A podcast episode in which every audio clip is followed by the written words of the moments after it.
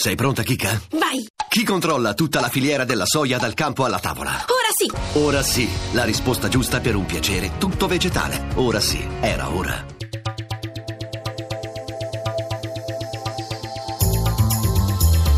GR1 Economia.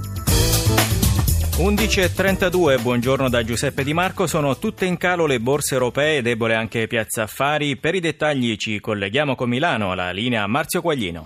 All'indomani del ritocco all'insù di un quarto di punto dei tassi negli Stati Uniti deciso dalla Federal Reserve, le borse europee viaggiano in terreno negativo, pesa soprattutto il calo del prezzo del petrolio sceso a 44 dollari e 66 centesimi. Eh, Londra perde lo 0,66, Francoforte lo 0,70, Parigi meno 0,86%. Milano riesce a limitare le perdite, il Fuzzi Mib segna meno 0,24% eh, con un massimo migliore titolo tra i principali Saipem più 2,49%, peggiore CNH meno 3,63%. Per quello che riguarda i titoli di Stato, il, lo spread è tornato a salire, si è allargato a 174 punti base con i Bund tedeschi ed è tornato sulla soglia del 2% anche il rendimento del BTP decennale. Infine, per quello che riguarda le valute, l'euro si è indebolito nei confronti del dollaro dopo la fiammata di ieri pomeriggio e il cambio viene indicato ora a quota 1,1177. Grazie a Marzio Quaglino. Fare chiarezza sullo stato dell'economia digitale dell'Italia per delineare gli scenari futuri è l'obiettivo del quattordicesimo Digital and Payment Summit 2017 che si è svolto alla Luis di Roma. Anna Trebbi.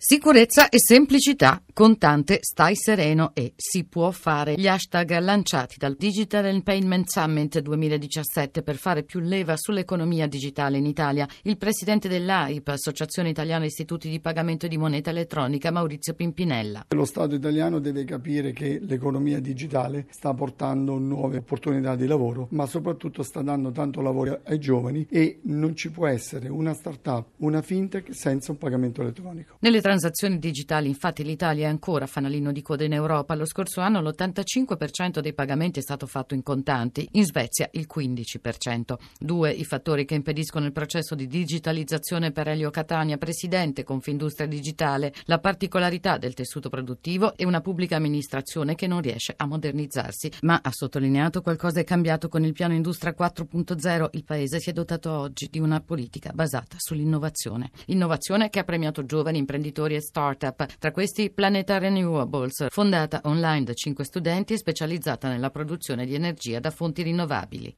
Nuove frontiere dell'ospitalità, dal web al new business, è l'evento organizzato dall'Associazione Italiana Confindustria Alberghi in collaborazione con TripAdvisor sugli strumenti digitali. Le tecnologie hanno rivoluzionato il modo di viaggiare, spiega il direttore dell'associazione, Barbara Casillo, al microfono di Gelsomina Testa mondo del digitale sta diventando il driver principale di crescita per il nostro settore. È una finestra sul mondo aperta che guarda il nostro paese. Effettivamente le possibilità che si stanno aprendo per i nostri operatori sono moltissime.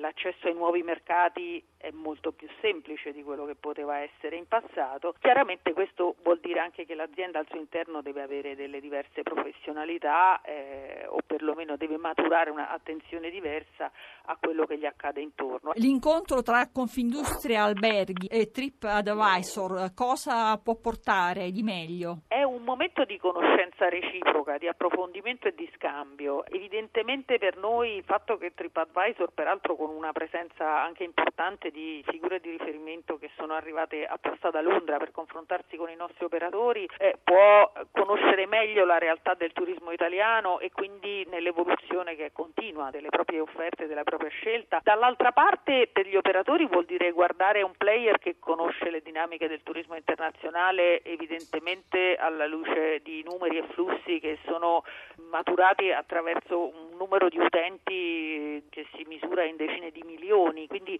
con la possibilità di capire attraverso questo veicolo come si sta orientando la domanda. Ed è tutto, grazie a Cristina Pini per l'assistenza e a Fulvio Cellini per la parte tecnica da Giuseppe Di Marco. Buon proseguimento di ascolto.